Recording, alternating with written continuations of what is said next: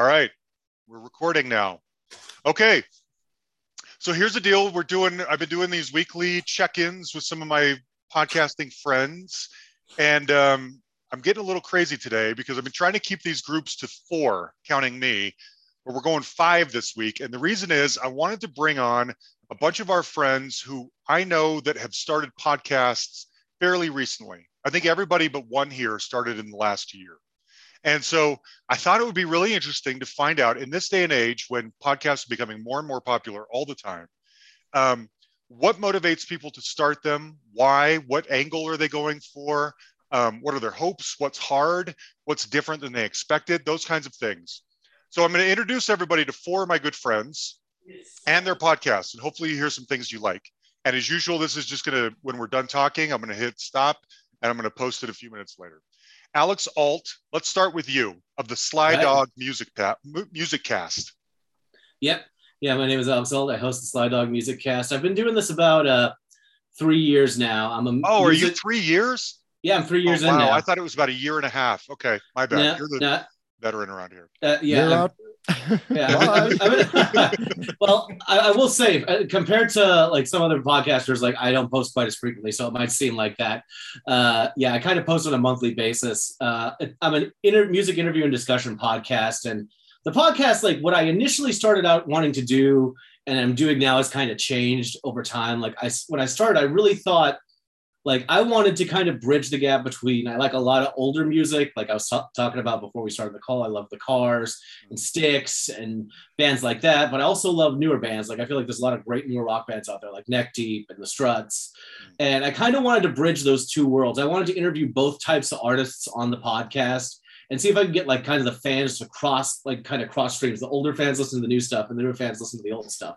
Like that was kind of my initial goal, but it turns out it's not quite as easy to get interviews uh, as I thought it would be. John, I'm frankly amazed how you do it sometimes. You got Dennis DeYoung this year, and I've been trying for two years, and I still can't get his manager to like follow up with me again. So, uh, but yeah, so that was kind of my initial goal. When that didn't happen, uh, I, I kind of had all this equipment. So I'm like, well, I'm just going to talk about music because yeah. I like music. And that's what I love. So I started doing that with like people, people like you, John, people like Craig Smith. And it's been a lot of fun, a lot of fun just getting on here and getting to get out my passion for music and talk sure. about it. And that as well as uh, it's opened a few doors. I've talked to some, uh, some artists so far. I got to talk to Jim Peterick, which was a blast. I've interviewed him twice now. I interviewed, I just interviewed Steve Overland of FM and Groundbreaker. That was a lot of fun to do as well. So I've gotten some interviews in, but it's kind of become more of a music discussion thing. I'm trying more and more to get more interviews for the show, but as I said, it's not easy. But I'm going to keep trying. I, I'm I'm plugging away at it. Yeah, I'm so it's so interesting to me that you had Steve from FM on recently because I just discovered them in the last few months, and I love what I've heard. And I have him. I keep a list here next to my, on my desk of all the bands that I'm either going to reach out to or in various stages of scheduling with, and he's on there, and you beat me to him. So I, um, I'm suddenly really into FM. I'm going to come to that one too. Okay, I'm going to pop over to Mike Wiles because I think his podcast is most closely associated with yours. You guys do something similar. Mike, tell us about yours. He might be frozen out. Okay. We'll skip over Mike. Hopefully he can come back in. All right. Well, then, Nick, bam, bam. Oh, first of all, Alex, how old are you? I'm 28 years old. I just turned 28. That's crazy. One of the things I love about Alex is how his breadth of music knowledge is so deep and he listens to everything. And I love that. Speaking of people who listen to everything, Nick, tell us about you. How old are you, first of all? I'm actually 31, but I'm going to be 32 in a few days. So, oh, oh nice. happy 32nd. Yeah. Okay. Happy birthday. Okay, Thanks. good. Uh, so my podcast is Rock in Retrospect. So my podcast, how I think of it as is you have two friends that meet in a bar or a coffee house, and we just talk about an artist that that person admires, right? Because I think that's the best conversations I've had with my music friends is who do they like and I learn from them. And I think that's how we become better music listeners and we appreciate maybe artists and genres that we take for granted. So, Rock in Retrospect, John was actually the second guest, and I was so happy to get John on the show because I was nervous to ask John. I was like, he has the hustle, he does an amazing job. and I was like, maybe John will say yes. And he said yes. And then I was like, okay, amazing. And yeah, it was just amazing how you ask people and they almost always say yes, it seems like knock on wood. And um, yeah, it's just been a wild ride. Yeah. Um, Okay. It first and foremost, I'm a podcast whore, as you should know. And anytime anyone wants to invite me on their show to talk either about music or myself, which three of you are guilty of doing, I am there. It is not that hard. And especially if I'm going to talk about a band I love, like in your case, it was Duran Duran. In Alex's case, it was Joe Jackson. So um, now your, I don't know if you said this specifically just now, but my take on your podcast is we're talking about people who you think you're bringing on thoughtful music people to talk about why someone they love deserves to be in the Rock and Roll Hall of Fame. not the whole thing per se. That's Okay. like part of it, but it's like mine is more of like an educational bent because I'm an educator. So for me, it's kind of like learning more about these people's lives, their careers, and really their impact on music and like culture and society. And I think that part of it is on the Rock and Roll of Fame because that is kind of where my writing focuses on. But when they had the 2021 induction announcement back in May, I kind of became disenchanted with the conversations and the rhetoric. And I had to think to myself, why am I interested in music? And it's because it's the conversations you have with other people. And that's really what helped me get the podcast, um, or at least its creation.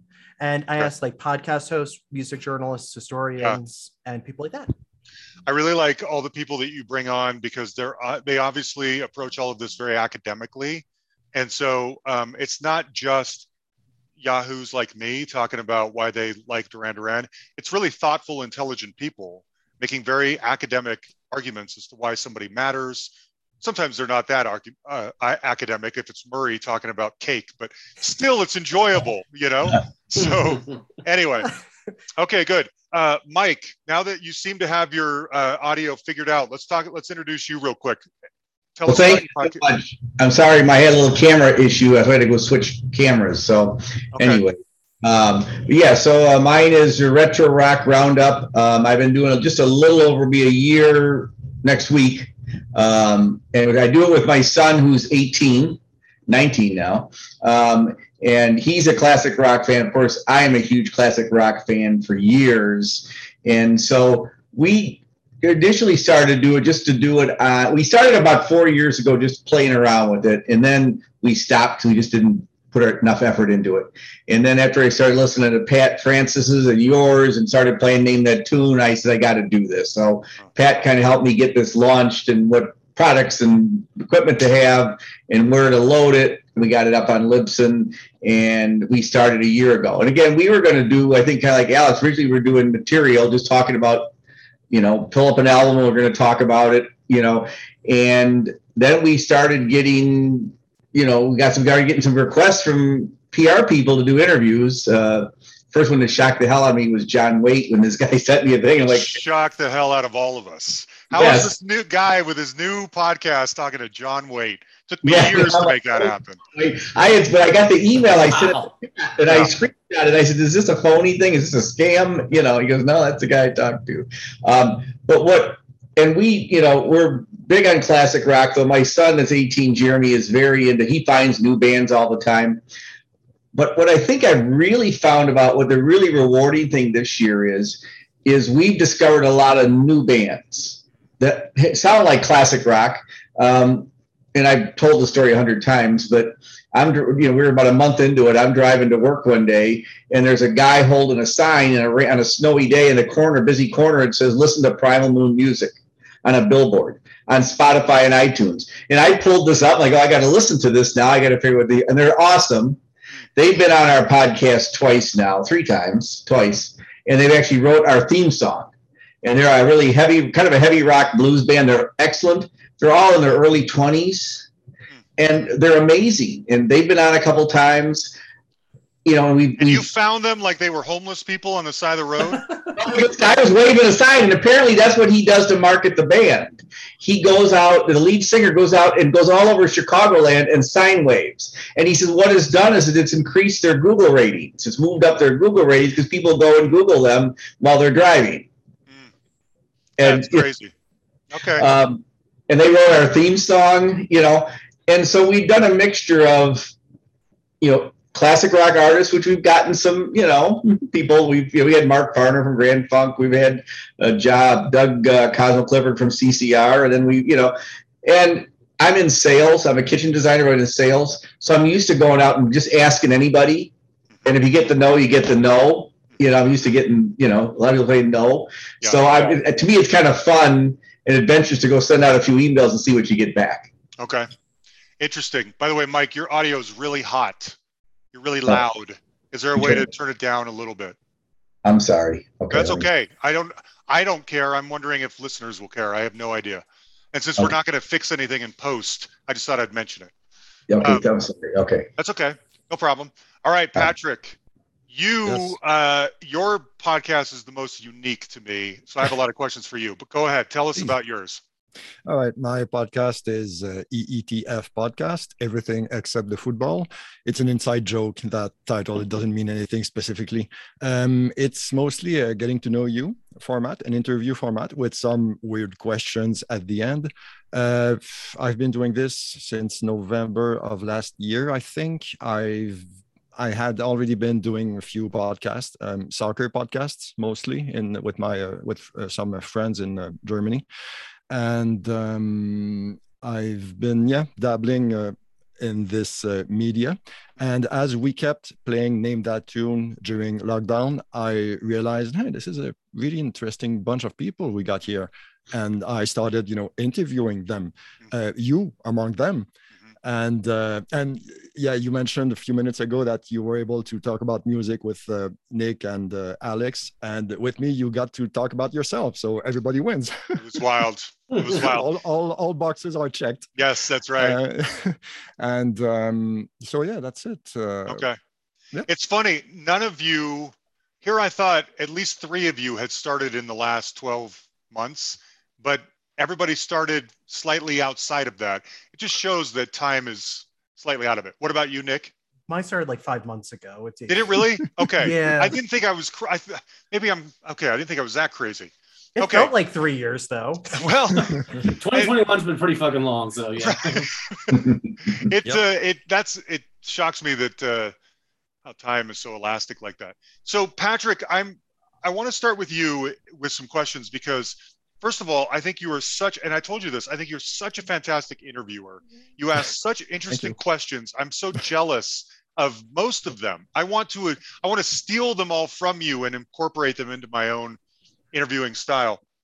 I don't have a copyright, so please go ahead. Well, I want to you. I want you to do your thing. So here's the deal. For anyone who doesn't know, for the last year and a half, ever since lockdown, a group of people have been playing uh, "Name That Tune" every Saturday on Zoom, and it's about uh, 25, 30 different people. They don't all show up every week, but that's about the, how many it is. And I got invited to come, and I I can't play all the time. I play maybe about once a month because there's usually stuff going on.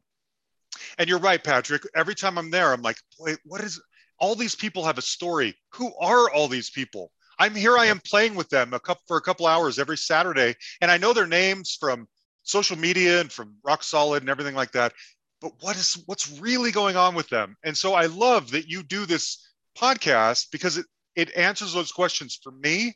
But I have to re- I have to be honest. I wonder sometimes like does the rest of the world care about what John Lamoureux does for a living or Kevin Hartbarger or Carly Ann? Are these people that we know because we we t- interact with them, but does do other people care about this? And so when I'm wondering for your sake, like what's the end game of EETF?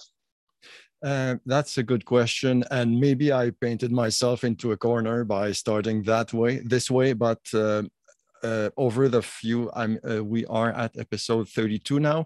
Um, over these episodes, I've jumped in outside the box a couple times. For example, I had a, uh Euro um, soccer tournament final preview with uh, Mike uh, Drew, Mhm. and uh, I um, I had I uh, did a few in, uh, interviews over in um, uh, in Berlin uh, last September Mhm. and uh, you know it's mostly about uh, uh, how can i say uh, this will probably evolve over something else Mhm. uh, over the next few months maybe but i still have a bunch of people i want to you know interview getting to know them.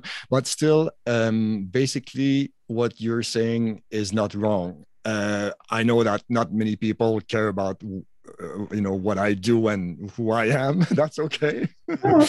It, it is a small circle and that's fine uh, but um, I, I don't know maybe maybe over time it will grow organically as I you know yeah. uh, you know jump evolve. from yeah from, from yeah. one topic to another. Sometimes it yeah. will be movies. Sometimes yeah. it will be travel you know? Yeah. That's um, one of the, and i'm glad you said that because i've wondered the same thing. Like i said i love every episode you've put out because they're all people i sort of know. And um, but i am curious i for instance when my wife and i went to poland a couple of months ago on vacation yes. mm-hmm you were the first person I reached out to because I knew you were well traveled. And I thought, I want to know what Patrick thinks we should do. And so hearing you talk about other things that you're passionate about, whether it's football or traveling or movies or whatever, um, that's the part that I think we all hope for is that we we put ourselves out there with these podcasts and we hope I, I I'm speaking for myself and I assume I'm speaking for you guys too. We just want to feel like we're connecting with somebody. Somebody out there thinks that this is interesting. And it doesn't have to be that they think I'm interesting, but they think the topic is interesting or they think the guest is interesting or whatever. If they if they like me, that's great too. But and um, you just want to feel like you're connecting. And so that's why I started a podcast. I assume that's why a lot of you guys did too, right? Alex, yeah, and I think, oh, go yeah. ahead, Mike. Yeah, I one thing about Pat, you did pick a good target audience because yeah. I find that your, your questions are interesting. But I tell you what, and I don't know if this is just organic or how this all came about, but those 25 to 30 people, I think are, we are like an amazing group of such a variety of personalities, people, different backgrounds, and really, honestly, 25 of the nicest people, 35, 30 of the nicest people you want to know. I mean, there's no radical people, there's no troublemakers. Everybody just is really nice and respectful and they all have different backgrounds yet we've all come together from all over the world and that's just the amazing part and we get along and have fun every saturday yeah uh, patrick before we're done talking remind me i've sure. thought of a new answer to what i would say if i went back in time and met my 15 year old self or whatever it was the question was what were you going to say just now. Um, yeah, I want to uh, apologize to you, Mike, because I remember when you mispronounced uh, the the city uh, Toulouse in France. I remember, giving, I remember giving you shit for it. That's good. I, I like that's funny though. I mean, still to this day, I I I I think, oh gee, I, I went a little hard. No, no, no I think it's But here's the thing though, that's the beauty of Name That Tune is we all give each other shit in different ways, but we all like each other. But you know what I mean? That's what kind yeah. of works with that. Because it's never mean spirited. No. No. No. No, I think I need. I think I need in on this game because this sounds like something I would enjoy. yeah, Alex, you'd fit in well. I think you, you would. Really would. You would. So, Alex, let me ask you: when oh, you started, um, sorry, oh, please, sorry. Patrick, yeah. I just have one small question to you guys. Um, yeah. you, you mentioned um, enjoying the interviews with other Name That Tune players. I wanted to have your honest opinion about the non uh, Name That Tune uh, guests on the on the podcast. What what did you think? That's um, that's interesting that you would ask. That. Okay, so I'll be honest. I haven't listened to the ones about football or anything because I don't pay attention to football. Okay. So, and this is the crux, Patrick, of a lot of us. For a lot of us, is that if our guest is somebody that people don't know, are they going? Do they think enough about us and our product that they're going to listen to that anyway? And I mean, I I struggle with that too. When I have somebody who's a little too obscure on my podcast, the downloads are usually a lot lower. So um, I'm curious what other people think about this because the, my only advice is really, who cares? Just do whatever you want to do. But that leads to a bigger, broader conversation about expectations, which I'm going to mm-hmm. get to next. So go ahead and and uh, I'm curious what other people think about what Patrick asked. Well, I think that I've had some guests that maybe, like you said, John, they're more obscure you know like and i love and i love and i love a lot of different types of music and i'll go deep into things like one hit wonder bands and i had you know the guy from Sniff 'n' the Tears which i've actually got a oh, record wow. number of um record uh, mike or paul roberts and i got a record number of downloads on him like it like people like I mean I like that stuff, but I didn't know how many people knew driver's seat, you know. But like it's doubled what I thought a couple of the other more popular ones were. He's actually passed because uh, I had Bev Bevan on from ELO. He's actually had more downloads than Bev Bevan. Wow. And like, how does that, you know? But it, it, I think it's just you, you. If you have a wide variety of things, you're going to hit a wide variety of people. And sometimes I've had friends of mine I've sent things to, you know, episodes to, They're like, wow, he really has a lot of other good music. And I think that's one of the things, John, I think I've gotten from your podcast is you've got some obscure, more obscure people now and then. But when I've listened to it, I'm like, wow, I really like this album he's put out, even though he was as popular back in the 70s or the 80s. And I really think that that's a really powerful thing that we're doing our podcast. We're bringing that music to a different audience. Hope so. Um, I mean, that's the hope is that when you're talking to these people, that you're inciting some kind of action that people who like you said mike they hear a song they like they're gonna they have to put in the effort to go find it you know you've got to now it's easier nowadays you can just stream it on your phone or whatever instead of going to the record store and buying it but you hope that it incites some kind of action um, i want to pick up on the idea of expectations and alex let's talk to you mm-hmm. when you start your let me ask the question this way have your expectations for your podcast changed between now and went back when you started? Yes, um, I would say just in terms of how easy it would be to get guests.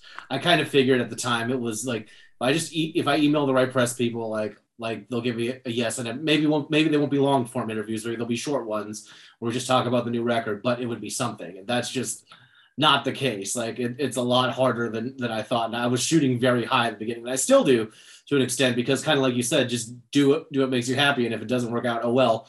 Uh, I, I, just, you know, I, I put out a request to get Brian Setzer. That's probably way out of my league, but I would love to have him on.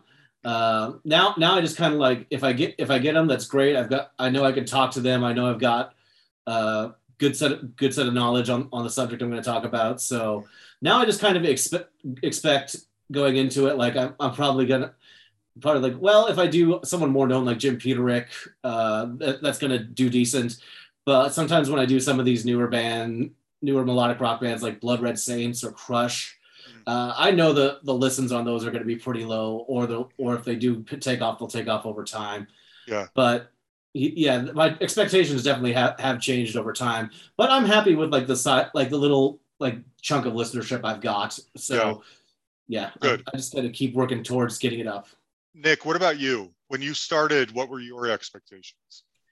My expectations were to ask people that I thought would be not only knowledgeable, but would give a good conversation. So, like people that I know that are, because you could be really, really into music, right? But if you're not a good talker, it's kind of hard to do that sometimes. Or so, like when I was starting to pick guests and mostly friends and people I know. I, I like either closely or outside of it. Like I try to like get people who I know would talk about the topic or whatever artist that they want in a very good manner. And it's really hard sometimes to know because sometimes when you're interviewing someone, you're like, oh, this is going way better than I thought. And then sometimes when you do an episode and i know all four of you guys have had the same feeling oh my god this is gonna be a huge editing job and and it's like you think like a hour and a half episode will take like three hours and it takes like six or more because you're because i'm a perfectionist at heart like i want everything to be the best that it can be and something that i've learned over time is it's okay you can't cover everything and you have to have to adjust to what other people want and if it's not perfect that's fine. Like mm-hmm. you could always go back and talk about that or, you know, later on or do whatever, yeah. but you have to evolve and adapt. So let me ask you this. Would you can would you still do the podcast if 10 people listen to it every week? Yes, because it's 10 people who obviously care about the podcast. Like we it's so weird because some of the episodes like I don't know about everyone else, but like they're slow burns. Like sometimes like yep. you get like very little to begin and then out of nowhere, you'll see like a surge for like, let's say, well, John's is the most downloaded by a mile. Like, because the Duranies don't play. They don't play. they love their Duran Duran. No, but like Judee Sill, for example, that was an episode that it was very slow. And then like now it's like mm. continuously getting a lot of downloads and you know I don't Yeah. know. I, I wonder how people discover the podcast. That's always how I think of it. Same. Because of course, in our circle of friends, people will probably listen to it or more inclined to, or mm. people I know. But I'm always curious how people find it beyond that. Like, is it on social media? Is it on Spotify or Apple Podcasts? That's always my curiosity. Yeah, I wonder that too. What about you, Patrick? Oh, oh, Michael. Real quick. yeah, please. Real quick, um, actually, I read a funny story about that, uh, Dick. I found Rock Solid, which led me to yours and a lot of other ones, because I I on Spotify. I used to listen. Well, I still now and once in a while. The Rolling Stone magazine has a podcast, Mhm. and it has a yellow thing. And I hit Rock Solid instead of Rolling Stone one time when I was driving. I got to hit it. I was getting in my car, and I started listening to Rock Solid. And so it's funny because I I found Rock Solid on accident. Wow. And then I loved every episode going back, you know, and then I found yours and we've done the name that tune. Yeah. And, you know, but I mean, it's funny. I found mine on Spotify, but I hit really Pat's by accident, but it really That's got me. wild. That's wild. So, Patrick, what about your expectations? When you, by the way, my wife's doing the laundry behind me. Is it loud? Can you guys hear Yeah, it? that's okay. No, Okay. not at all. All good. All right. The No whole problem. world is going to hear this in about two hours. um, anyway, so Patrick, what are what are your expectations? And same Uh, question, and uh, let me get right to the point. If ten people a week downloaded your podcast, is it work all, worth all the trouble and to do it? Well, it's not that far from the actual numbers. no, I'm joking. no, I'm I'm I'm joking. Um, honestly, if I if I had if I had ten, um, I would keep doing it, but I would do it differently. I would do it in a way that would require less editing. Mm. Uh, the episodes would be shorter, but I I I honestly think I would keep doing it. Okay. Yeah. What about you, Mike? Um, I think I would, and I again, we did it for fun. That's how we, we would really. It's kind of. I'm a music buff. I I love listening to albums and reading liner notes and talking about it, and my son does, and so we decided to do it together to have fun with this. You know, and we didn't have big expectations. We it's grown, and we've really enjoyed that, and we've got a long way to go. But I think that uh, I would still do it with five listeners. Okay. know. Yeah, that's the tough part. So when I I can only speak for myself. When I started, this we're coming up on seven years ago almost. Um, I it's I knew better than to get ahead of myself. I saw it at first. I'll be honest, almost like uh, like you're a band and you're sending out a demo tape, you know, and you hope Yeah. that someone discovers your band and they like it and they sign you and you can be, uh, you know, a professional musician and I knew that that probably wasn't going to happen for podcasts because I didn't know what that system would even look like. People don't get discovered, but I did wonder. I thought it would grow a lot quicker than it did. My, I'll be honest, I hate talking about numbers on here because I don't know. For me, it's a bit like being. It just makes me feel too naked. But I'll I'll I'll confess something here. When I very first started, my goal was I wanted every episode, no matter what guest and whether they promoted it themselves, every episode to be downloaded a thousand times in the first week. That's what I thought. That that seemed like a, wow. that seemed well that okay. So that seemed like a really reasonable goal. What were you going to say, Patrick? Yeah, I wa- I was gonna say if I had those kinds of numbers, I would sprain my ankle doing backflips in the parking lot.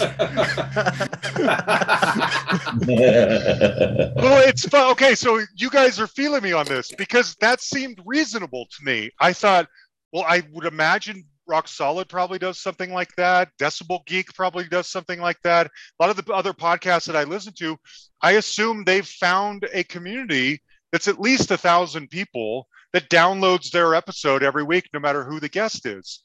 Little did I know that we didn't start achieving that until this year this summer, just in the last few months. Now, having said that, we average about 1,500 listeners. Some some uh, some episodes take off and go viral, and I have no idea why. Some of them underperform, and I have no idea why on those either. You never know. But Yeah. um, we didn't hit that goal that I set six and a half years ago, thinking it would be easy, until just in the last few months this year. And so I've had to tinker with this idea of expectations like every step of the way because it uh, sometimes it doesn't feel like it grows fast enough. Sometimes I question myself, well, what does growth even mean? If, if I have thousands of listeners, how does that change my day to day? I'm still, it's still not going to be my job. I'm still not going to be able to interview Bono, probably, you know? Right. So what, what am I even here for? Uh, what's the difference between having 100 listeners and having 5,000 listeners? Probably not a lot to my day-to-day routine. You know what I mean?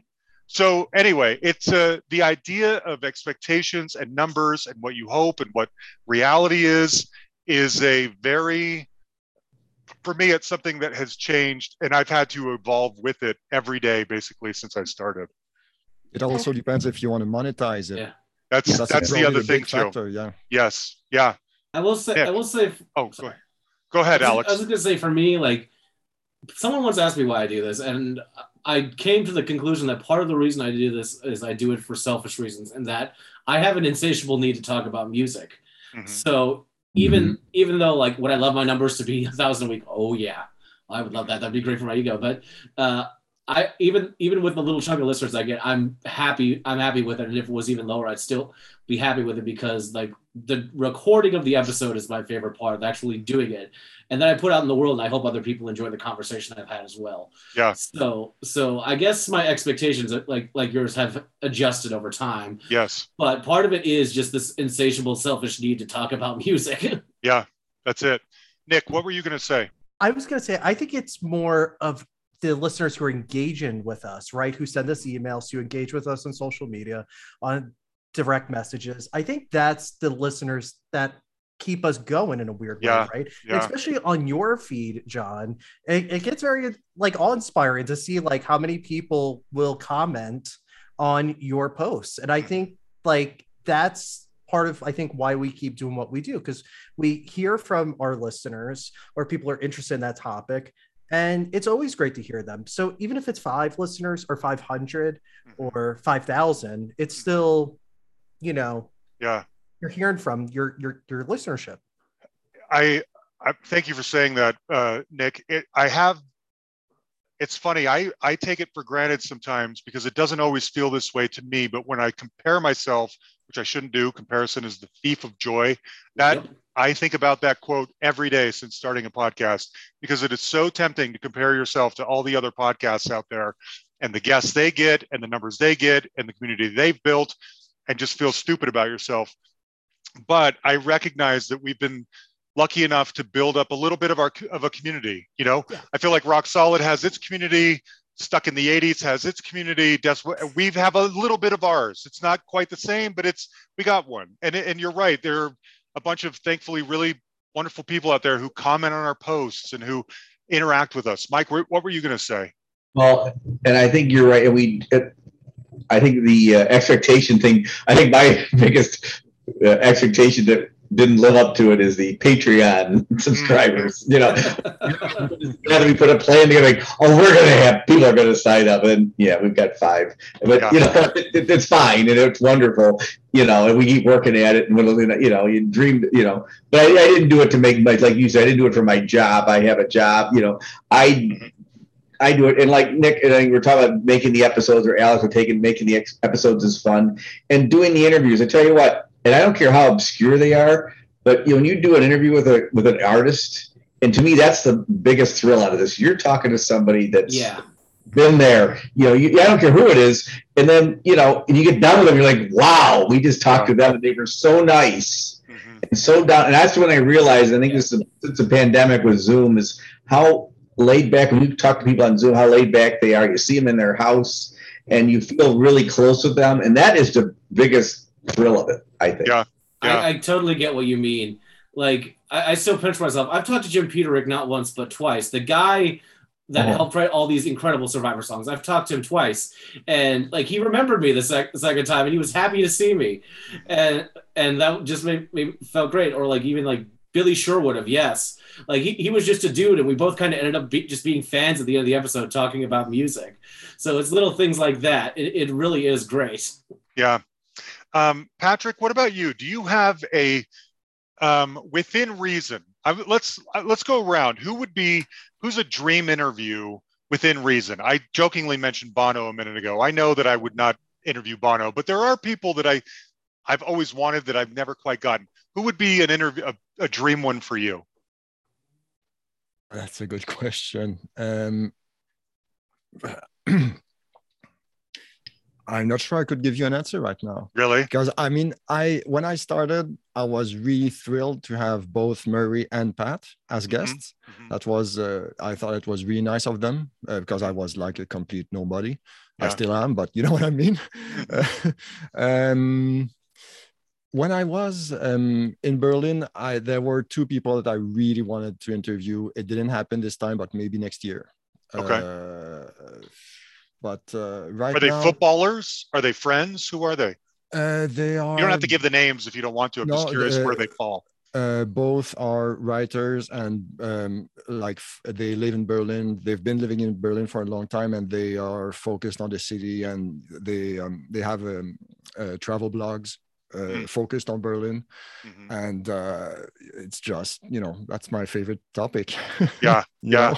Yeah, I'm not and surprised. actually uh, and one of my the one uh, guest I was really happy to get was the latest episode. It was uh, Kieran Fahey, a journalist with the Associated Press. Uh, That's he is great. Irish and uh, been living in Berlin for uh, uh, 12 years, I think, or 13 years, and it was a great conversation. I really enjoyed it. I wonder if the focus of your podcast is already starting to evolve and just by because of having been a guest on and knowing what questions you ask, it's about expanding really your worldview, I think, and understanding other people. You talk about travel and focusing on travel, um, but it's more than that. It's about, I feel like your questions are so good at getting into the heart of what makes us who we are and building blocks in our lives that help create us, our thoughts and our feelings about where we are in our lives. And I think you can expand that into where we're going too. And maybe travel is one piece of that. But you're so good at what you do, Patrick, that I'm anxious to hear you hear where this goes. Thank you. Such a good interviewer. Thanks. Uh-huh. um, but uh, actually, I've been. But you, you're what you're saying is absolutely true. One aspect that's been maybe um, fascinating me more and more is how um, how you got how we got there, how Huh. you got uh, where you are right now at your current job. Uh, you know the the sliding doors. hmm You know. Uh, Yeah. And that's one of my questions. Yes. You know, and that's for a reason. Uh, yeah. we all we all do that and um, i think those are universally interesting questions whether you're interviewing somebody i play name that tune with or not i just think it's we all deal with those things so before i forget i'm going to answer this question and then we'll move on um, so patrick asked on he, he asks when he interviews people if you could go back in time and talk to your younger self 15 year old 15 year old self. What would you tell yourself? In And I 10 remember my- in 10 seconds that's Yeah, right. And i remember important. my answer at the time was kiss all the girls. And i know Yes. that sounds a little lechery. I didn't mean for i didn't mean it i didn't mean it just kiss all the girls like make out with them but just don't be afraid you know? Just step up to the plate if you're on that date if you're taking that chance whatever it is. And i thought if i worded it that way to my 15 year old self that might speak to me. I feel like something that's been hitting me lately is I think maybe we all do to some degree. If I went back and talked to my 15 year old self, it would be something like, "You aren't special, so work, learn to work hard." I think because I think we all kind of grow up thinking we've got this thing. I knew I was taller than everybody else, and so I thought I'll probably play professional basketball. I just probably will, and it won't take a bunch of. It's not going to take a bunch of hard work because I'm already so tall and I play and I'm better than all my friends. So it'll just happen. I think you just think the world is going to work out. And in some ways it does. I mean, it work I have a great life. It's just not the life that I thought I would I was going to shoot for. It happened in spite of that.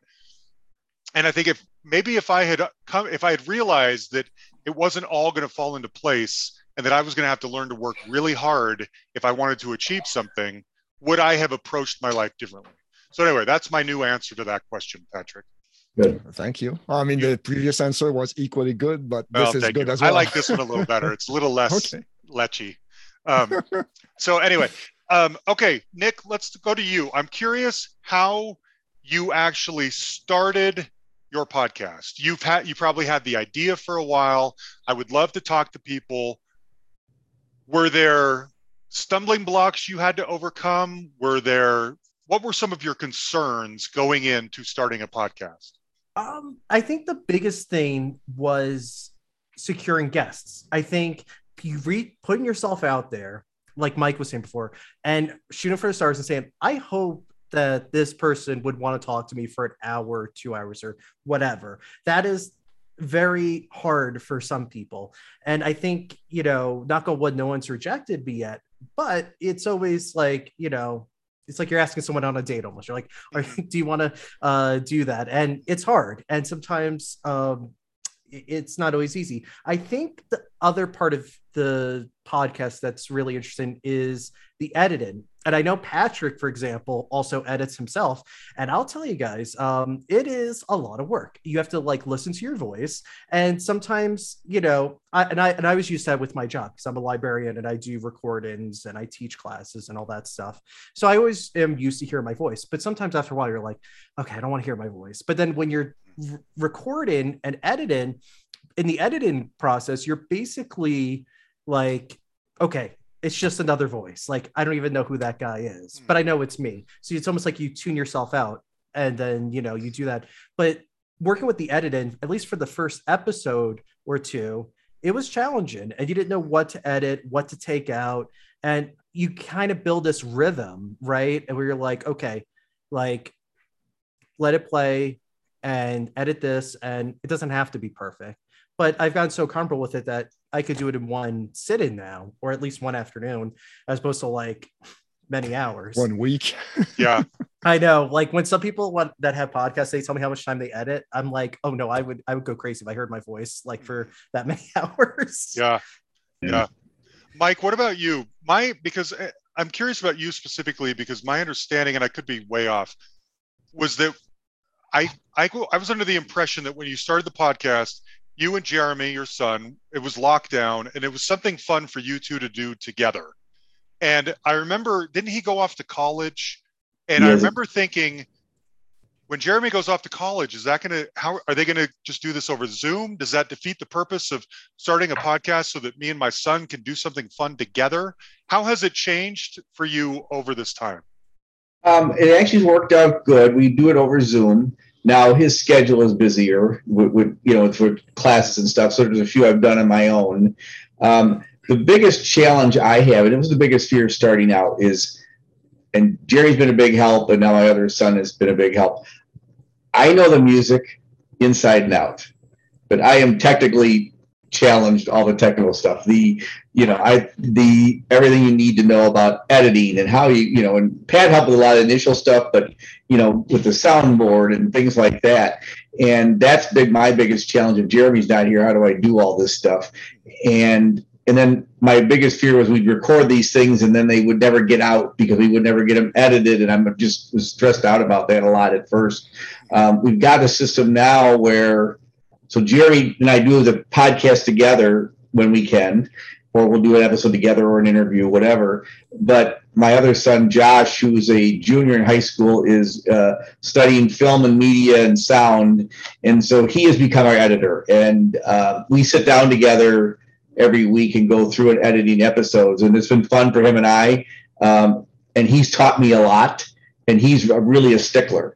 And he'll go through and got to get to have this, and you know he knows, and he's learned a lot himself in the last month. He's learned a lot about doing it, and so that's relieved been a lot of stress. But yeah, go, Jerry going away to college, we knew it'd be a bit of a challenge, but we know we could work something out, and he still enjoys doing it, and we enjoy getting together. Good. And or when he gets home for break. So. Good.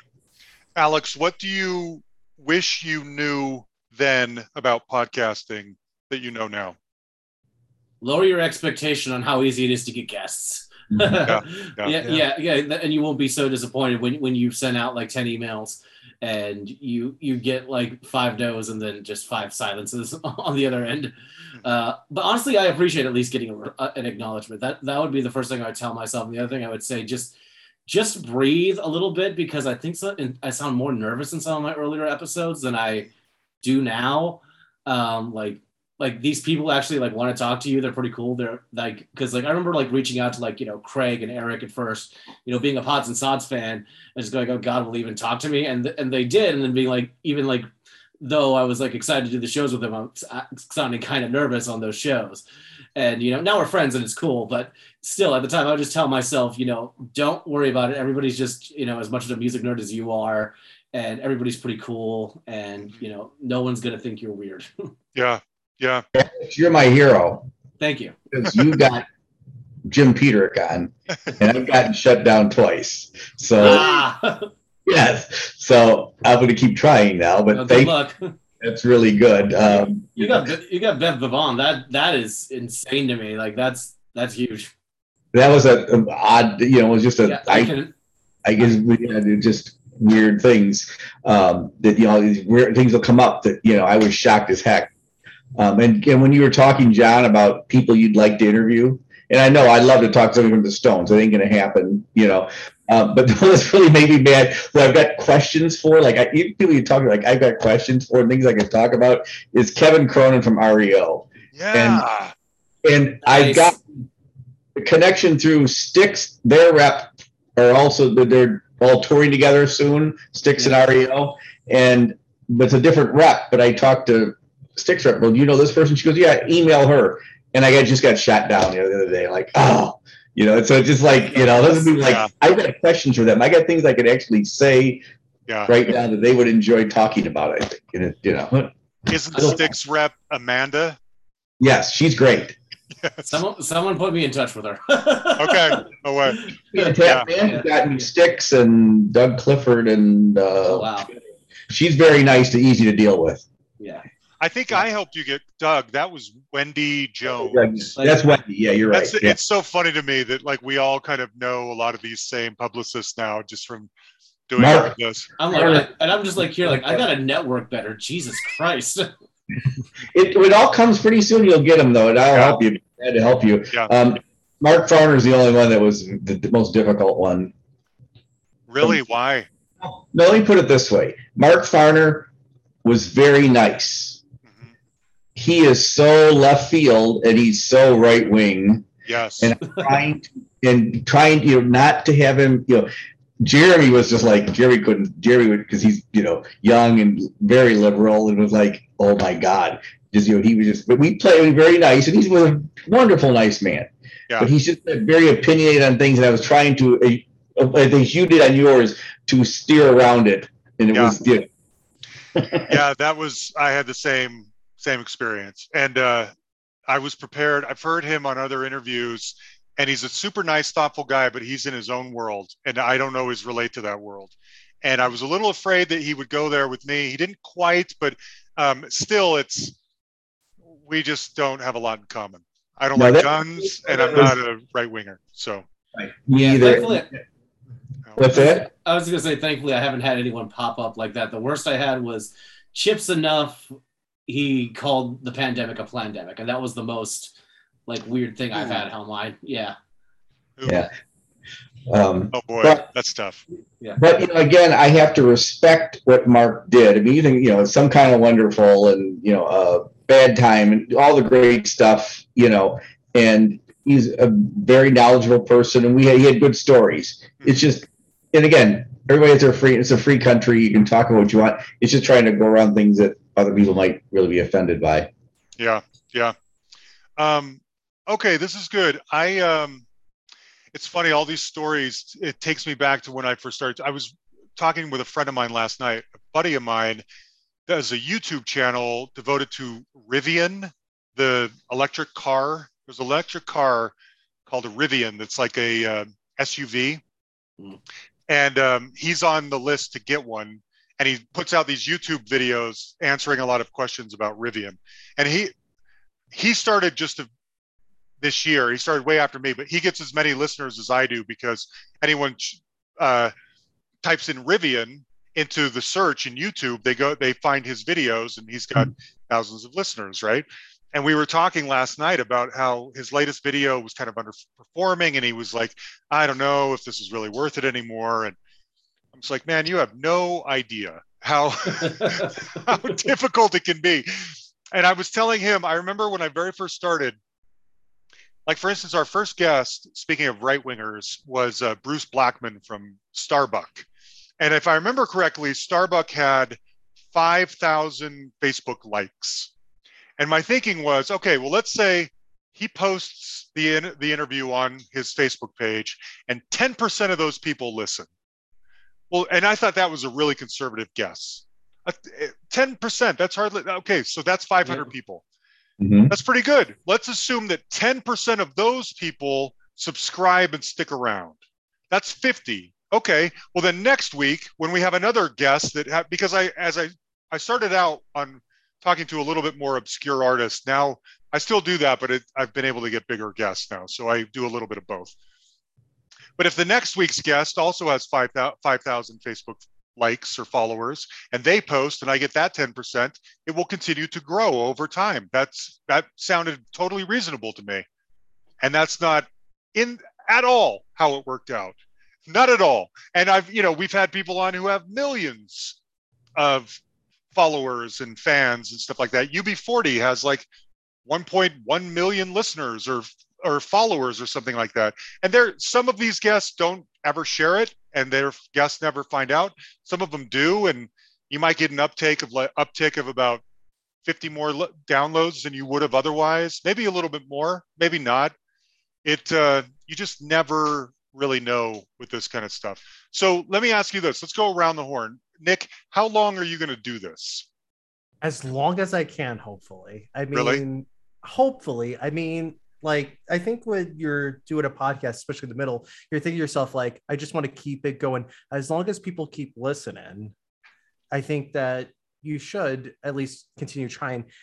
But I don't see any Endgame inside. I mean, I'm actually working with a. This is actually some kind of breaking news. I'm actually trying to work with a platform to try to get onto their the podcast to be on on there to get advertised. So nice. hopefully it grows a little. Okay. Yeah. Maybe monetize a little. Yeah. Monetization is going to be the next topic we touch on. Patrick, what about you? How long are you going to do this? It's a good question. Um, I mean, I, I'm going to sound like Nick, but as long as I find um, something as long as I find it um, um, what's the word I'm looking for? Not not beneficial, but like uh, constructive. Yeah. On a yeah. personal uh, mm-hmm. um, point of view. Yeah. And uh, if it means uh, you know jumping topics or you know reinventing the podcast, eventually uh, that's that's that's what happens, and that's it. I mean, I don't see uh, I don't see a clear uh, end point, uh, to be honest. Mm. Okay. Yeah. Nick. Actually, I'll, I'll I'll add on to Patrick. My answer actually be when it stops being fun. When yeah. when it stop when it stops yeah. becoming enjoyable, and you're like thinking to yourself, okay, like it's more of a grind, like it's like work. And I don't know about you guys, it's really not work. I mean, it is work, but it doesn't feel like work a lot of the times. But once you stop enjoying yourself, that's when you kind of say yourself, okay, I'm throwing in the towel, or yeah. maybe post less, or you know. Yeah. Mike, what about you? What's your end game? I want to keep going. I love this. Um, I'm in my regular business. I'm in the kitchen business, and it's stressful.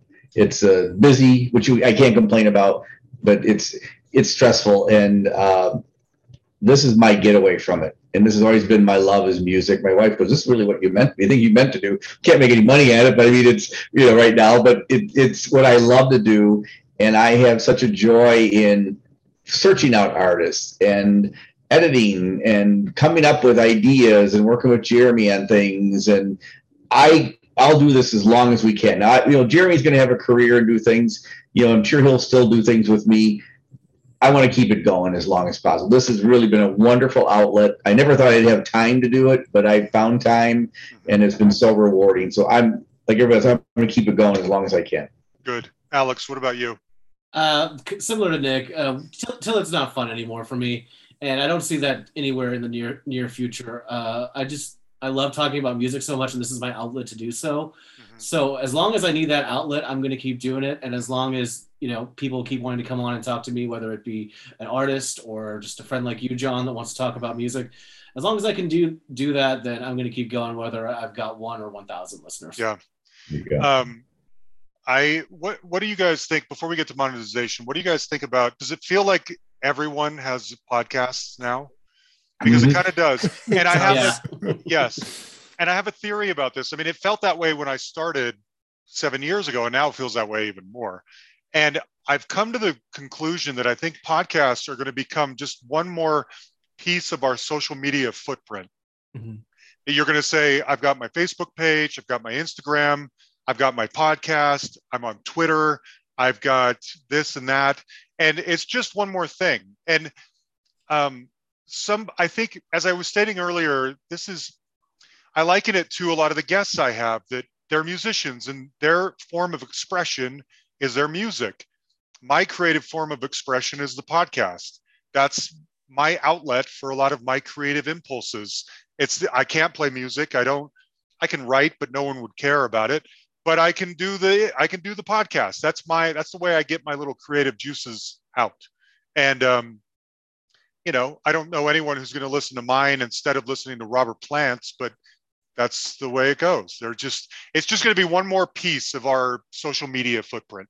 So talk about monetization, Alex. Did you um, how do you go about do you what have you heard about it what are your you hope to get there one day what do you think i've heard bits and pieces about it and i'm, I'm going to tell all of you right now uh, john knows this i work in music publishing and i i will admit i do play music on my podcast and i'm very wary of getting into that because it gets into that gray area of are you using the music to you know like promote your podcast or is it just kind of there to like be in context of what you're talking about. It's a very gray area. Music, I could go on down a whole rabbit hole of why music copyright law is archaic and needs to be updated, but the industry is too scared to change.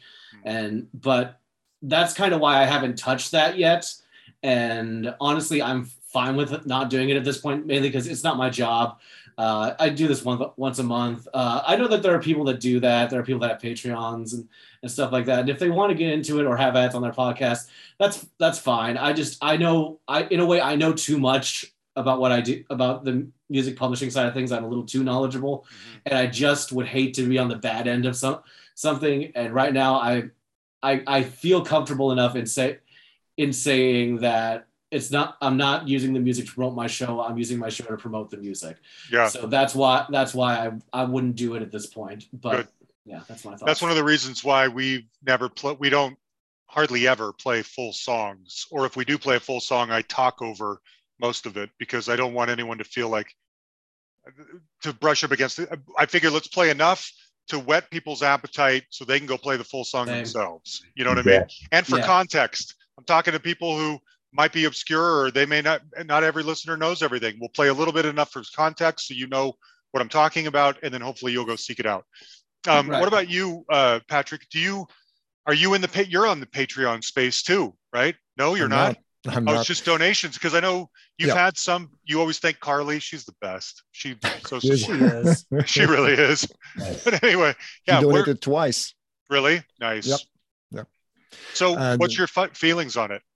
Well, I mean, I consider this a, a hobby, uh, pure, you know, pure and simple, plain and simple. And um, I never expected, like, you know, I asked for, you know, I mentioned the PayPal address at the beginning of uh, every episode, but I have no expectation. So um, every donation is a big and very pleasant surprise. Mm-hmm. And uh, you know, I pay, I paid for the equipment, of course, and the you know um, uh, hosting platform and uh, a couple of other things mm-hmm. and uh, it's like a, um, a, hobby you know you spend some money uh, for your hobby it's like uh, mm-hmm. buying running shoes and you know stuff like exactly. that exactly i agree um, when we when i first started i think the i was very careful about not going too investing in too much stuff that i was afraid would just sit around so like if i buy this really nice desk and i buy a really nice microphone I'm already so averse to technology.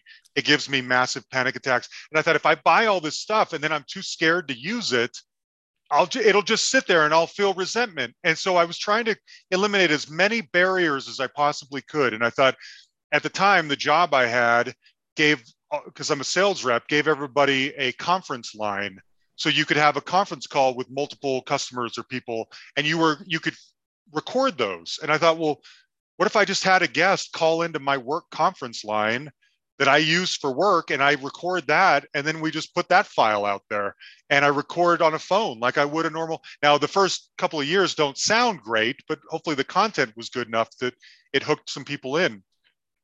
Over time I've invested in better things. But anyway, yeah, Patrick, what were you going to say? Uh, you never got in trouble for using work equipment for your personal uh, no purpose? Okay. No, no one's ever said tell. anything. no, I know. Well, my yeah, I mean, I no, no one's ever said anything. And even Zoom now, I mean, I use the Zoom that comes with my work. Same thing. Okay. I'm on Zoom with my customers and coworkers all day, every day, and so I just have my guests call into my Zoom and uh, do it that way. Um, nice. Mike, what about you? What's your uh, what? What were we talking about? Oh, monetization. I would like to have make some more money just to cover costs and things like that, like to get more equipment. And I trying to come up with some things. Since my my wife has her own business, she does ACT prep, and she's always coming up with things to get students and do. You know, so we're working on we're going to plan next week or so for next year to get a little bit, get it up a little bit. You know how you can promote it.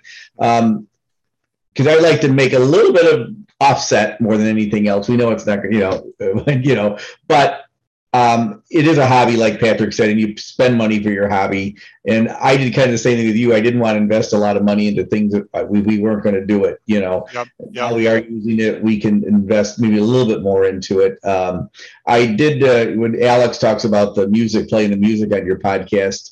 You know, that was a concern of mine at first. Um, using, you know, but again, like like you, John, and what you know Pat Francis does is we play a small bit of it. Um, I did like my when I first started out. Our opening theme was the Rockestra theme from Paul McCartney and Wings, mm. and I and I loved it. And Jeremy goes, "What if we get caught?" I said, "If Paul McCartney actually writes me a letter, I made." well, the, well, I, am going to share. I'm going to share my my argument real quick that I, I I've come up with using music for context. If someone really wants, because because the argument that I feel like a copyright lawyer would you, you would use is be like, well, they could they could get the sound recording from your podcast without paying for it. Like if they took the time to actually edit the song, download my podcast, and edit the song or the clip of the song out of my podcast to listen to it, mm-hmm. God bless them because right. because at that point would it just be easier to go buy or stream the right. song? Right.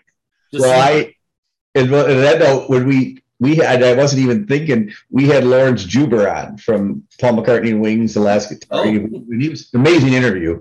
But I started playing that song. We hit our thing, started playing it, you know, and he was there, we were playing it. And I'm thinking, oh shit. You know, and he goes, and he's there laughing, and I said, that sounds familiar, I bet. You know, he was telling me, he, goes, he actually said, I'm surprised more people haven't used that song in stadiums and things, but he did say that there was a French soccer team that used that song. Mm. The Rockestra theme is one of their fight songs or whatever. Patrick's antenna just popped up. Yeah. Yeah. yeah. but, uh, you know, so that's the Toulouse team. You know, Toulouse. Sorry. That's so funny. Um, yeah. And my thinking too, especially when I first started, which I don't play full songs very often, but I thought, well, if they're, I hear them played on podcasts much bigger than mine. If mm-hmm. they haven't gone and shut down pods and sods or uh, Decibel, Decibel Geek or whatever, yeah. then they're not going to come after me. And uh, but I still try to be sensitive to that. Anyway, Nick, what about you? Have you thought about uh, monetization? I have. I mean, that's a goal for next year. Uh, part of it, I think, is you have to have like established listenership, right? And it's really a weird situation because people are downloading our podcast for free, but it's another to kind of hopefully have them contribute. And when I say contribute, I mean you're not going to like make money off of that. I think all four of us could agree, or five of us could agree that you're not going to like exactly like quit your day job. It, this is more like to pay off the production costs, the platform subscription, right. and stuff like that. Like if you could break even on that, then like anything else is gravy. But you know, that is something I've been considering is maybe do a monetization next year. But I wanted to wait at least six months mm-hmm. before I do that because I think you have to have like a presence and people are like okay if i'm going to like donate to this podcast they're going to like actually stick around Mhm. and i think that's kind of the tricky area almost Yeah. I heard early, this was a few years ago. Um, I, and I don't know if this is still true.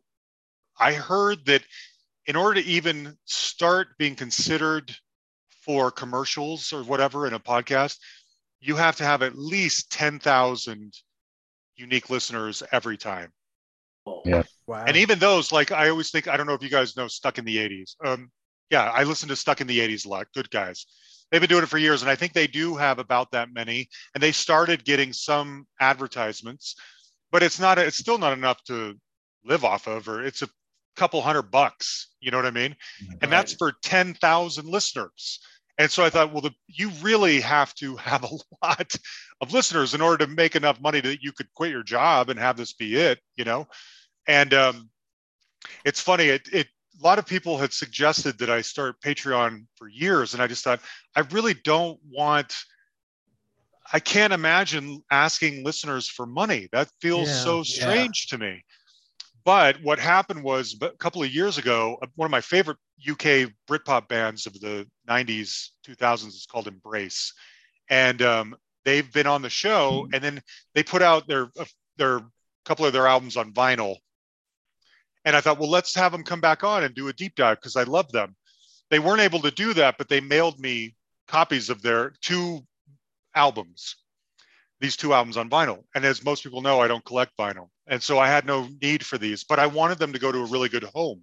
I didn't want to sell them on Amazon or something. I didn't want these people who just gave me this great record to see my name like selling what they just gave me on Amazon or eBay or something like that.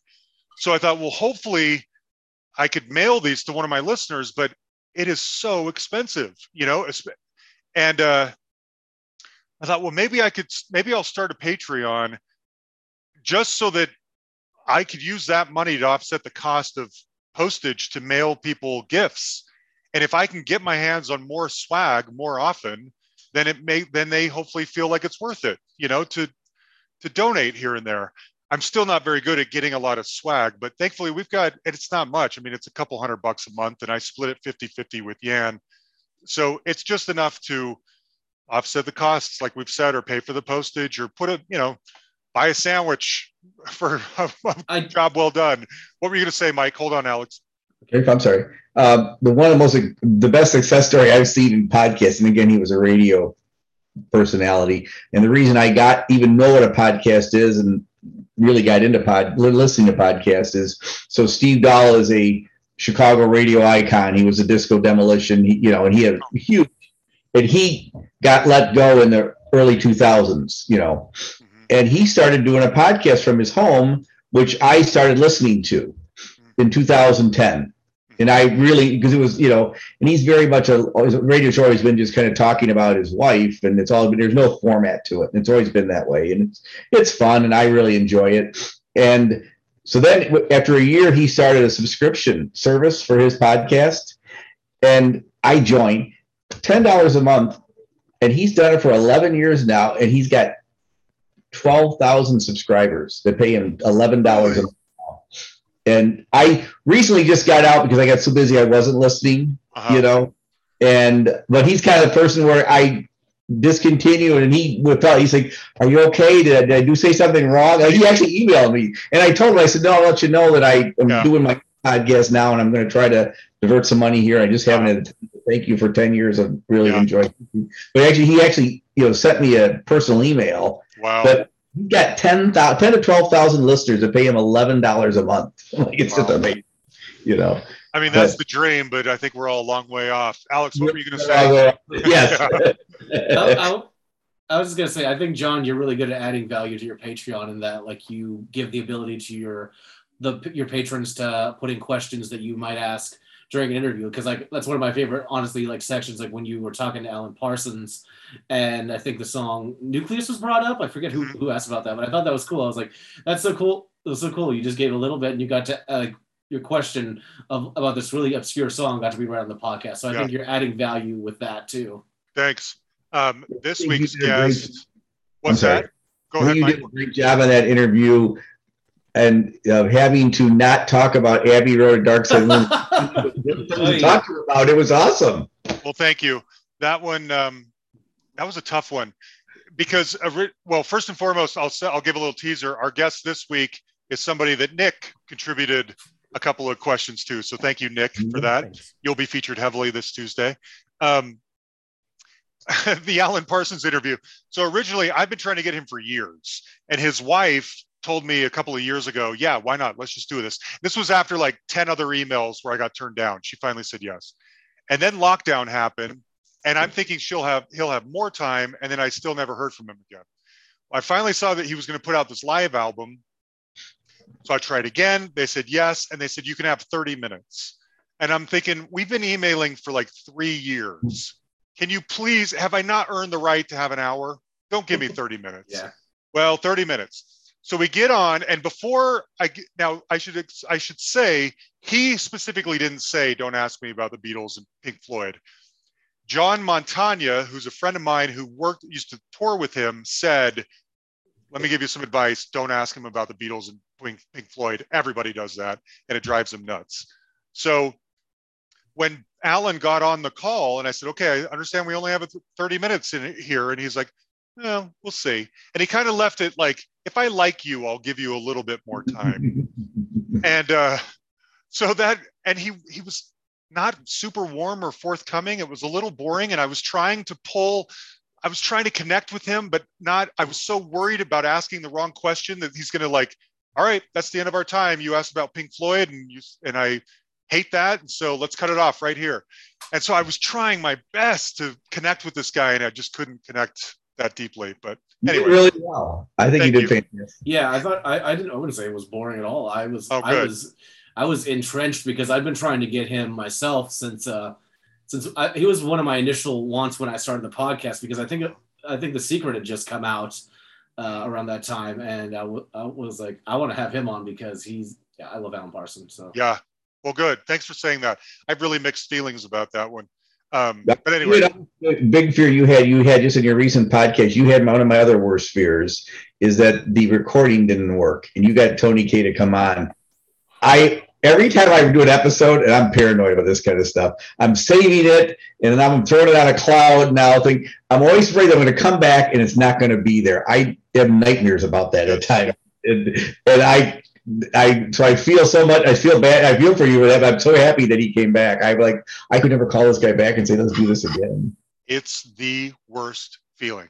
I So bet. a few years ago, I don't know what happened, but it would only only my side of a recording of the conversation would record. The other person's didn't, and uh, it happened a few times. And so I started. I've been in the habit of running a test to make sure that uh, before we start that I'm recording properly. And I ran that test before I he even hopped on, and it was working. So we did the interview, but then it was his side that didn't record, not mine. And I didn't know that that was going to happen. That's never happened before. And Yeah. I don't know how you would even test for that, you know? Mm. So I waited a little while to ask him to come back. I sort of pretended that I didn't notice for a month and a half when really I noticed the second we got off the phone. And um, then um, thankfully he had come back and I tried to recreate the spontaneity and the magic. But I was for days leading up, I would call somebody and test it out. Like my wife or my daughter okay talk to me for a few minutes i'm recording. Okay wait a minute i got to listen back to our recording. Okay we're both on here. Good it seems to be working. And i did that like every day for a week leading up to that last interview. It's the worst feeling in the world. Um anyway okay. Well guys this was uh i don't know is there anything ab- yes patrick I have a question. yes Um, you don't, you guys don't have to answer this, but is there an episode that you didn't publish for any reason? Either it wasn't good, or you had tech problems, or you know, Nick. Nick. Okay, so there was one episode where the content was great, and you all through three of you probably know the episode where the guest was so incredible, but my mic was the gain was too high. And that's your my worst fear. And that's what I got in the habit of doing audio tests every time. Like go on. I'll go on like a half hour before, I'll play with it, I'll make sure it works, but I will publish them. Or then but then there's some where you record it and then mine is bi-weekly. So you can kind of get away with sometimes not because i don't know how the weekly people do it. I would like go crazy especially if you're editing and uh doing the hosting like it, it's a lot so when you do it bi-weekly it, you have the advantage of like okay i could just let it sit and that happens sometimes where you you hear guests that meander like you ask them a question and then it's like 30 minutes later, you're like, uh, okay, I gotta like narrow this. I have one of those coming up, by the way. I asked my first question. I, have, I asked my first question, and I don't think I talked again for about 45 minutes. Is this your way of telling us you interviewed Ian Anderson again? No, I gave up on Ian Anderson three times. I it's I'm not going to do it anymore. But yeah, the, the only episode we had, we had we had a band, a, a duo out of uh, California, Common Allies, they're like beautiful harmony singers. And that's the mistake of we just insert songs now because they were going to try to they perform their songs in their apartment live.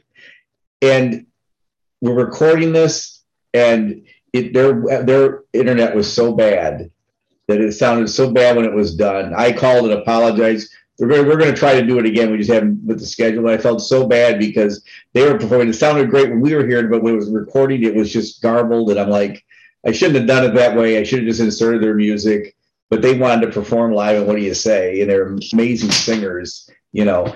And so that was one that we didn't use yet. We're trying to do. That was what I felt bad about, but that's luckily the only one. Alex, the, do you have anything like? I, oh, go ahead, Nick. Well, I was gonna say that's the fear too. Is that like you can't control the other person's mm-hmm. micro? Right. Like you don't know if they're using a microphone. So that's the expectation too.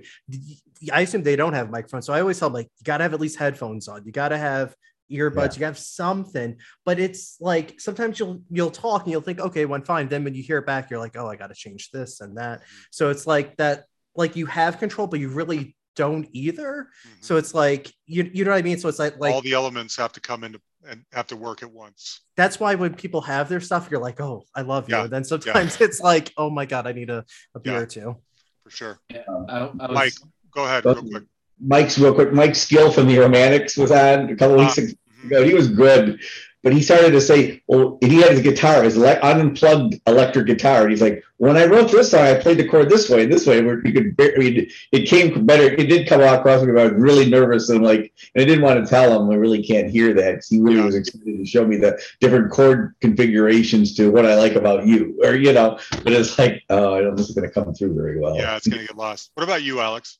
I had a few this year, unfortunately. Um, I went to Rockin' Pod, mm. and uh, I did some interviews like in the big room with everybody, and I ended up having to scrap a lot of those because this was like my first time recording something outside of a Zoom call mm-hmm. or, or, like a phone call. It was my first time doing like in-person interviews, and a lot of those, um, the room just had too many people talking, and the person who I thought was speaking directly into the mic either wasn't or like just wasn't speaking loud enough. Like I had to scrap an interview with Tora. Tora I did that day. I had to scrap my interview with Jax Hollow. I had to, I, I don't remember. I might have scrapped my Rick Fox interview. I don't. I don't know.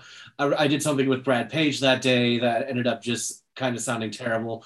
But I was able to do something with him a while ago. That's one of my upcoming episode spoilers. An episode with Brad, so mm. that'll be fun. But yeah, I've had to, I've had to scrap a few. Yeah, um, yeah. We I we have put out everything um, everything that could be fixed, we fixed. Uh, there mm-hmm. have been, as I said, like the Tony Kaye one, that's happened maybe half a dozen times. And the, there was one where the very first time it happened was with the guitarist for the Trashcan Sinatras, one of my favorite bands ever. And I went back in and re-recorded myself asking questions, and oh, wow. um, which it didn't come off very natural. You know, it was fine, but he wasn't. I love him, but he wasn't that interesting of a guest in the first place.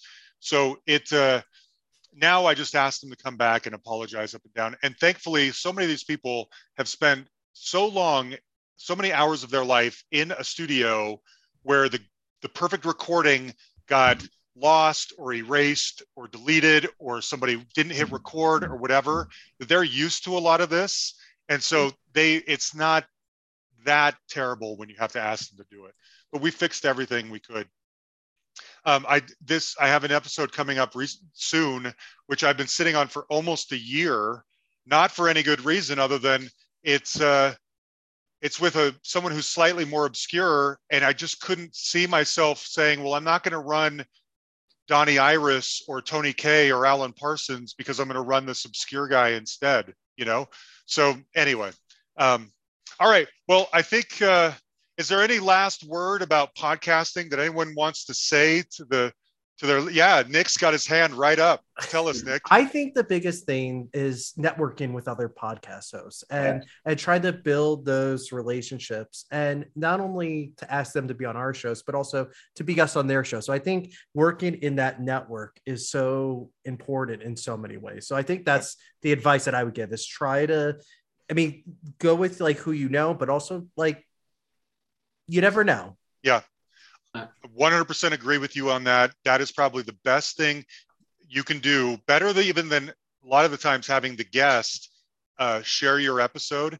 Is if you go on someone else's podcast and you make a good impression with them, their listeners find you. And as you know, I think we share a lot of the same listeners. It's because they trust this community, this network of people, and they like us, so they give us each a chance. Alex, what were you going to say? I was just gonna say, like similar to the point of earlier that I said, just don't be afraid to reach out reach out to your fellow podcasters and because they're not they're not going to be like it's not like a, a thing like where they're, they're going to act like they're cooler than you. Like most of the people like i said i've been i've been in this community has been have been great. So i yeah that, that little fear i had at the beginning was it was stupid. It just comes from a comes from a, pl- a, pl- a place of maybe not being so confident. But yeah you, most of you guys are pretty are pretty cool. So get out there and talk to people. Yeah like Nick said Mike, I got I got uh, John, but what is the name of your podcast, Alex? Sly Dog Music Cast. Okay. Sly yeah. Dog. You, okay. Mike, and Alex, your podcasts are the most similar. It's yeah. Uh, I connect with you. I'll try to connect with you. So I'm Retro okay. Background on Facebook. Are you on yep. Facebook? I'll yeah. want to connect with you because you know, you know, because I did. You're the one I didn't know, but you sound yeah. fantastic. So yeah, thank you. You two are very similar. So anyway, Patrick, last word. Well, uh, guys, if you're curious about my interview with John, it is episode 13, lucky 13 of the Double ETF podcast. So check it out. And uh, yeah, um, Alex, what you said is uh, right on. It's all about a community, pretty much, and that's the main aspect of uh, of why we do this, pretty much. Yeah. yeah. And uh, thank you again for the invitation, John. Yes, John. Thank you for this. Thank you. Thank you, John. Very nice. Well, I I wanted to give back to all four of you because I really appreciate and respect all of you, and you've been kind to me. And this is the best way I know of to pay it back. And so, thanks to all of you for the good work you put out there. I hope you have all, I hope everybody finds a couple more listeners through all this, or even if they don't, if it refueled your tank, deciding that podcasting is still worth your time and attention because it's fun, because you get to do stuff like this, what then that's that's great too whatever it needed to kind of keep you guys going. All right. Thank you so much, John. Thank this. you so much, Good evening.